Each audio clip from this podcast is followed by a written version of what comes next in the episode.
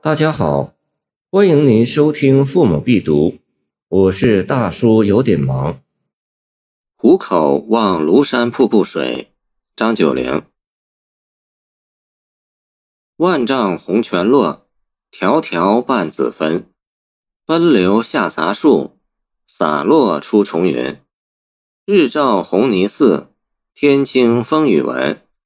灵山多秀色，空水共氤氲。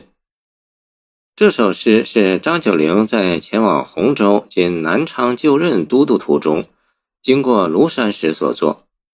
不过他这时还没有到达庐山，只是到了离庐山不远的鄱阳湖的湖口。湖口在唐代为江州戍镇，属洪州都督府统辖。庐山在今九江南，北临长江，东南与鄱阳湖相望。东晋周景世在《庐山记》中说：“庐山有泉，泉在黄龙南数里，即瀑布水也。土人谓之泉潮，其水出山腹，挂流三四百丈，飞湍于林，出峰表，望之若悬索。见《太平御览》卷七十一言。诗人在湖口正好与庐山瀑布相对，远远望去。”那瀑布气象宏阔，色彩斑驳绚烂，令人赏心悦目。因为是远远望去，全诗就都从大处落墨，着重表现瀑布冲落的气势和飞动的神采。清人王小渠评论道：“前节借前四句描写瀑布之落，后节则状其神秀也，并做了比较详细的解说。起句写瀑布之远。”且望字，万丈之泉如在天半，故迢迢而望之，半写子分。子分天气也。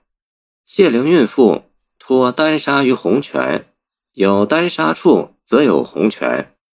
三四句呈上红泉之落，飞洒乎云树之间，而见其从高而落也。五六句此写瀑布之状。日照之，则霓虹相似。天青本无风雨，而如闻风雨之声也。七八句此以山灵故水秀为和，言瀑布之奇如此，只以山灵之秀得此空水成仙，共含元气之浑蒙而已。氤氲天地浑元之气也。以上引文见《唐诗和解兼注》卷七。这些解说简明扼要，切中实旨，有助于我们的理解。氤氲云烟水汽弥漫的样子。我们知道，瀑布是庐山的奇景。唐人歌咏庐山瀑布的诗作很多，但这首诗却是其中很有特色的一首。清人沈德潜在《唐诗别才集》中说：“任华爱太字瀑布诗。”系海风吹不断，江月照还空二句，此诗正足相敌，给予了很高的评价。那么它的特色究竟在哪里呢？第一，它在结构上很富于变化。全诗以望字为通篇主演，开始就对瀑布做正面描绘，万丈迢迢突出它的高远。接着用杂树重云从侧面加以陪衬和烘托，气势一下子就凸显出来，让人惊叹。接下来把笔墨铺洒得更为宽广，写瀑布飞溅下的日照天青，还有那灵山即仙山秀色，瀑布的水汽笼罩了整个天地，这情景怎不叫人叹为观止？作者不时变换视角，高处、远处、山上、山下，层次非常丰富，把瀑布的气势写得淋漓尽致，仿佛我们也望见了那惊人的瀑布，荡气回肠。第二，它在色泽上极为鲜艳绚烂，诗歌用了红泉，即瀑布水在日光的映照下发出璀璨的色彩，来形容瀑流的颜色。用了紫分，借紫色的水汽来描状飞流弥散开来的雾气。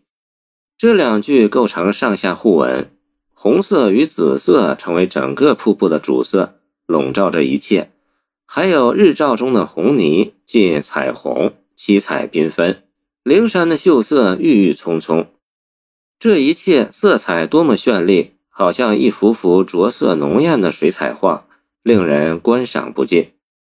张九龄的诗歌一向以清淡质朴为其风格，而这首诗却如此绚烂多彩，可以看出他的风格的另一个方面，给人以充分的美的感受。